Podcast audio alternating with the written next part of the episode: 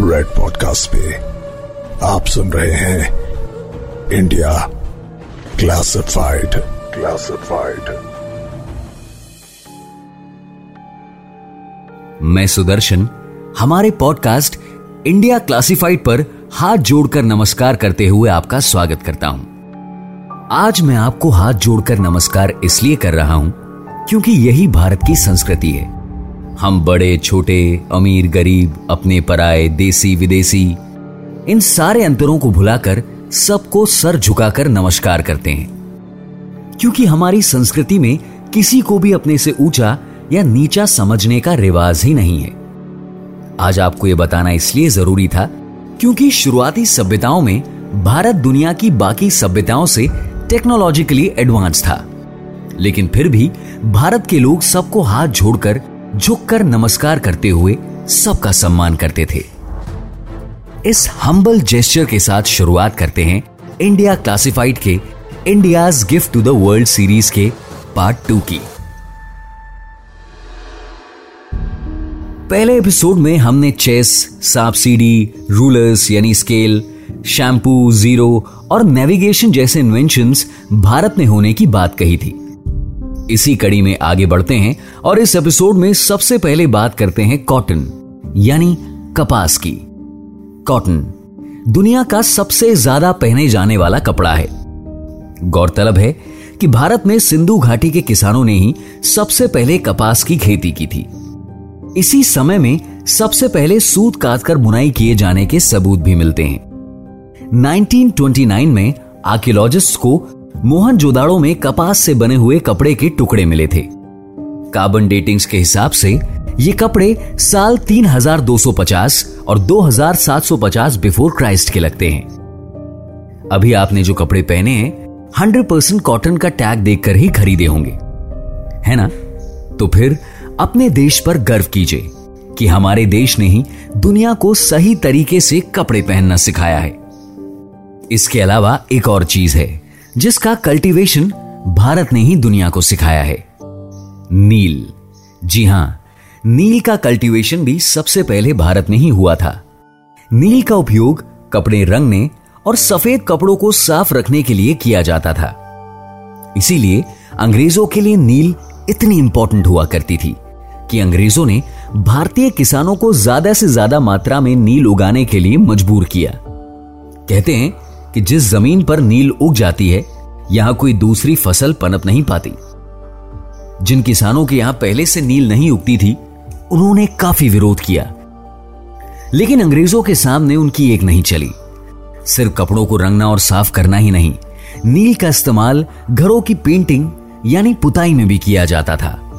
क्योंकि दीवारों पर नील लगाने से घर में मच्छर नहीं आते। आगे बात करें तो अपने आप को दुनिया के सबसे महँगे गहनों से सजाना भी भारत ने ही दुनिया को सिखाया। क्योंकि इंडिया में ही सबसे पहले खोज हुई थी डायमंड, यानी हीरे की।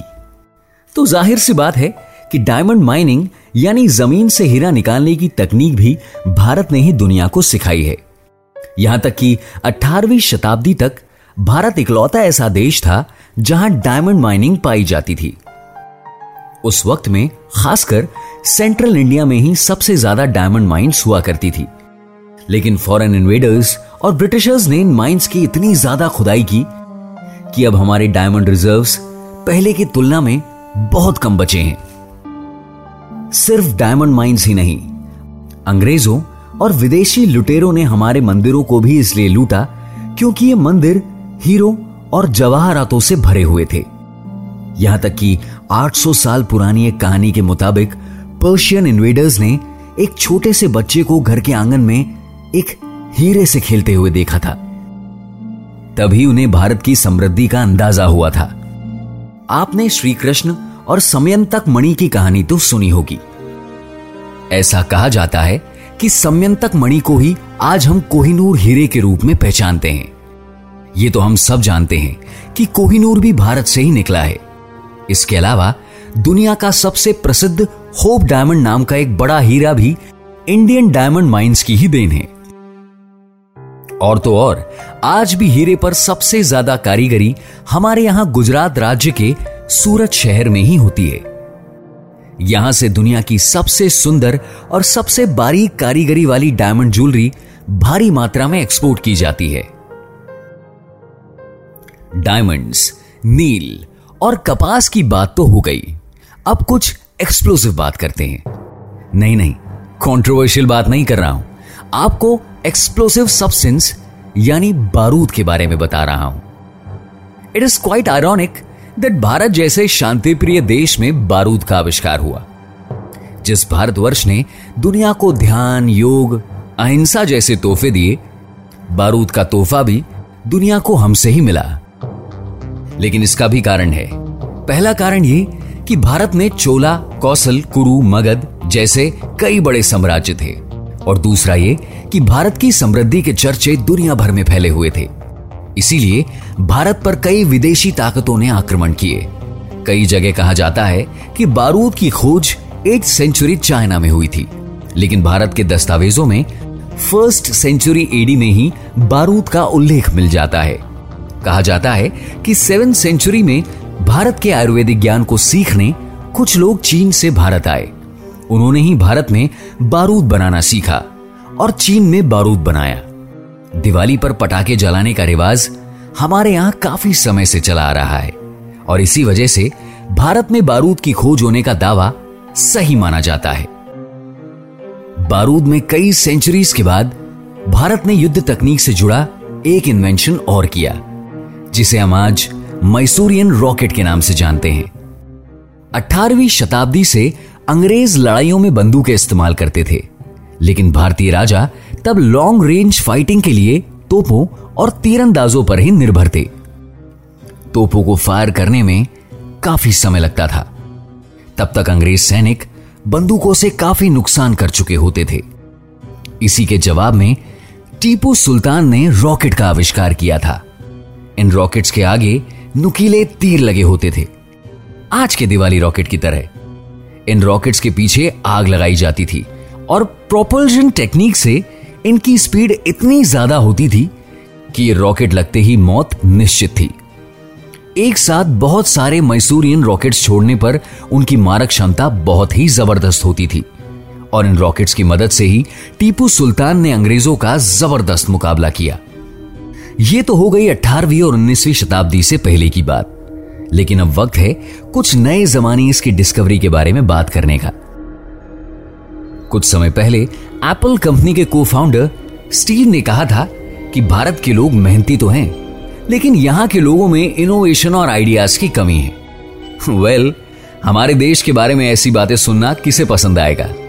इसीलिए ट्विटर पर लोगों ने स्टीव को भारत में हुए इतने सारे मॉडर्न साइंटिफिक इन्वेंशन याद दिलाए। इन्हीं इन्वेंशन में सबसे पहले हम बात करेंगे चंद्रशेखर लिमिट की। चंद्रशेखर लिमिट का नाम सुब्रमण्यम चंद्रशेखर के नाम पर रखा गया है, जो एक फ़ेमस चाइल्ड प्रोडिजी थे। सुब्रमण्यम चंद्रशेखर ने अपने रिसर्च के बल पर यह कंक्लूजन दिया था कि एक व्हाइट ड्वार्फ स्टार का मास सूरज के मास से ज़्यादा से ज़्यादा 1.4 गुना हो सकता है। इससे ज़्यादा मास होने पर वो ड्वार्फ स्टार न्यूट्रॉन स्टार में बदल सकता है और फिर ब्लैक होल बन सकता है। इस थ्योरी के काफ़ी समय बाद सन 1983 में चंद्रशेखर को नोबेल प्राइज से नवाजा गया था। अगर एस्ट्रोनॉमी की बात हो रही है तो फिर भारत द्वारा की गई एक और डिस्कवरी का उल्लेख करना ज़रूरी है। वो है चाँद पर पानी की खोज। जी हाँ चाँद पर पानी की खोज भी एक भारतीय सैटेलाइट ने ही की थी। चाँद की सतह पर पानी होने के सबूत चंद्रयान वन के मून मिनोलॉजी मैपर एक्सपेरिमेंट से मिले थे।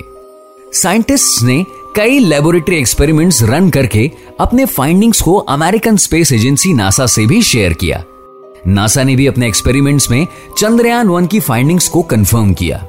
अगर चंद्रयान टू की लैंडिंग सफल होती तो उससे इकट्ठी होने वाली जानकारी के आधार पर हम चंद्रमा के सरफेस और सब सरफेस पर पानी की मौजूदगी को पूरी तरह से कंफर्म कर चुके थे। और उसका क्रेडिट भी भारत को ही मिलता। एक भारतीय ने ऐसी डिस्कवरी भी की, जिसका क्रेडिट उन्हें जीते जी नहीं मिल पाया। आपसे कोई भी पूछता है कि रेडियो वेव्स का आविष्कार किसने किया तो आपकी जुबा पर तैयार होता है माकोनी लेकिन यह जवाब सही नहीं है। माकोनी ने रेडियो वेव्स का आविष्कार 1901 में किया था और आगे चलकर रेडियोग्राफी इनोवेशन के लिए उन्हें 1909 में नोबेल प्राइज भी मिला था। जबकि माकोनी से छह साल पहले 1895 में ही रेडियो वेव्स का आविष्कार कर लिया गया था। उन्होंने एक डेमोन्स्ट्रेशन में इलेक्ट्रोमैग्नेटिक वेव्स की मदद से दीवार के पार रखी घंटी बजाने और बारूद में आग लगाने का काम किया था। लेकिन जेसी बोस ने अपने इस आविष्कार को पेटेंट नहीं करवाया था। इसीलिए उन्हें इस डिस्कवरी का क्रेडिट नहीं मिला। लेकिन सच बाहर आने के बाद मरणोपरांत उन्हें इस डिस्कवरी का क्रेडिट दिया गया। यानी अगर बोस जी ने अपनी फाइंडिंग्स को पेटेंट करवा लिया होता तो शायद मार्कोनी की जगह उन्हें नोबेल प्राइज से नवाजा गया होता। कम्युनिकेशन डिवाइसेस की इस लेगेसी में एक चीज़ और है, जिसका आविष्कार एक भारतीय ने ही किया है। और इंटरनेट के युग में यह आविष्कार बहुत ही इंपॉर्टेंट प्रूव हो रहा है। आजकल शहर शहर और घर घर में फाइबर ऑप्टिक केबल से इंटरनेट पहुँचाया जाता है। गौर करने वाली बात यह है कि 1956 में ऑप्टिकल फाइबर का आविष्कार भारत के ही नरेंद्र सिंह कपानी ने किया था। कहा जाता है कि नॉर्मल केबल से पैंसठ हज़ार गुना ज़्यादा इंफॉर्मेशन फाइबर ऑप्टिक केबल से ट्रांसमिट की जा सकती है। इस टेक्निक की खास बात यह है कि फाइबर ऑप्टिक केबल्स में लाइट के रिफ्लेक्शन का इस्तेमाल करके डेटा ट्रांसमिशन की स्पीड और कैपेसिटी को बढ़ाया जाता है। अब तो समुद्र के अंदर भी इंटरकॉन्टिनेंटल डेटा लाइंस डाली जा रही है। उनमें भी फाइबर ऑप्टिक केबल्स का ही इस्तेमाल किया जाता है। यानी कि आईटी डिपेंडेंट इंफ्रास्ट्रक्चर में सबसे बड़ा कंट्रीब्यूशन एक भारतीय का ही है। इन सब इन्वेंशन के अलावा एटम बम का आविष्कार करने वाले जे रॉबर्ट ओपनहाइमर ने अपने आविष्कार के संदर्भ में गीता के एक श्लोक का वर्णन इंग्लिश में किया था। उन्होंने कहा था while creating the bomb I remember the line from the Hindu scripture the Bhagavad Gita now I become death the destroyer of world जिससे पता चलता है कि द्वापर युग के समय में भी भारत के लोगों को हर एलिमेंट के अंदर मौजूद एटम यानी अणु नामक पार्टिकल के बारे में जानकारी थी। और इसीलिए एटम बम बनाने वाले जे रॉबर्ट ओपनहाइमर का यह श्लोक कहना भी बड़ा ही इंटरेस्टिंग मालूम पड़ता है। हो सकता है कि गीता में ही उन्हें एटम बम बनाने की इंस्पिरेशन मिली हो। यह तो हुई पास्ट की बात। लेकिन आज के यंग इंडियंस दुनिया का फ्यूचर बेहतर बनाने के लिए भी कई नए इन्वेंशन करने में जुटे हुए हैं। हमारे देश के युवाओं ने हाल के सालों में ही प्लास्टिक बैग्स को रिप्लेस करने के लिए बायोडिग्रेडेबल बैग्स बनाए जो सिर्फ़ 180 दिन में पूरी तरह डीकंपोज हो जाते हैं जबकि प्लास्टिक को डीकंपोज होने में सदियों लग जाती है। इसके अलावा एक भारतीय ने सेल्फ रिपेयरिंग रोड्स यानी खुद ब खुद ठीक हो जाने वाली सड़क भी बनाई आपको मॉल्स में और अर्बन हैंगआउट प्लेसेस पर सफ़ेद रंग के बड़े बड़े उल्टे छाते भी दिख जाते होंगे। वेल well, ये कोई डेकोरेशन पीस नहीं है, बल्कि एक भारतीय द्वारा बनाया हुआ रेन वाटर हार्वेस्टिंग सिस्टम है, जो टाइल्स लगी होने के बावजूद बारिश के पानी को ज़मीन तक पहुंचाता है। इसके अलावा बैम्बू से बने प्रोस्थेटिक अंग, किसानों के लिए बिना फ्यूल का हल, हवा से पानी बनाने का डिवाइस विजुअली इंपेयर्ड लोगों के लिए गॉगल्स दुनिया का सबसे छोटा सैटेलाइट ये सारे सैकड़ों इन्वेंशन भारत में पिछले कुछ सालों में हो चुके हैं। यानी हमारे युवा हमारी सभ्यता के इन्वेंशन की लेगेसी को उसी उत्साह से आगे बढ़ा रहे हैं। इससे यह साबित होता है कि देश का फ्यूचर सही हाथों में इसी पॉजिटिव नोट पर एंड करते हैं India gift to the world की ये सीरीज़ सुनते रहिए इंडिया क्लासिफाइड मेरे यानी सुदर्शन के साथ। You are listening to red podcast India classified creative team Piyusha Bhargava Rohan Bapat sound design by Sudhir Tiwari Send your feedback and suggestions right to us at podcast at redfm.in.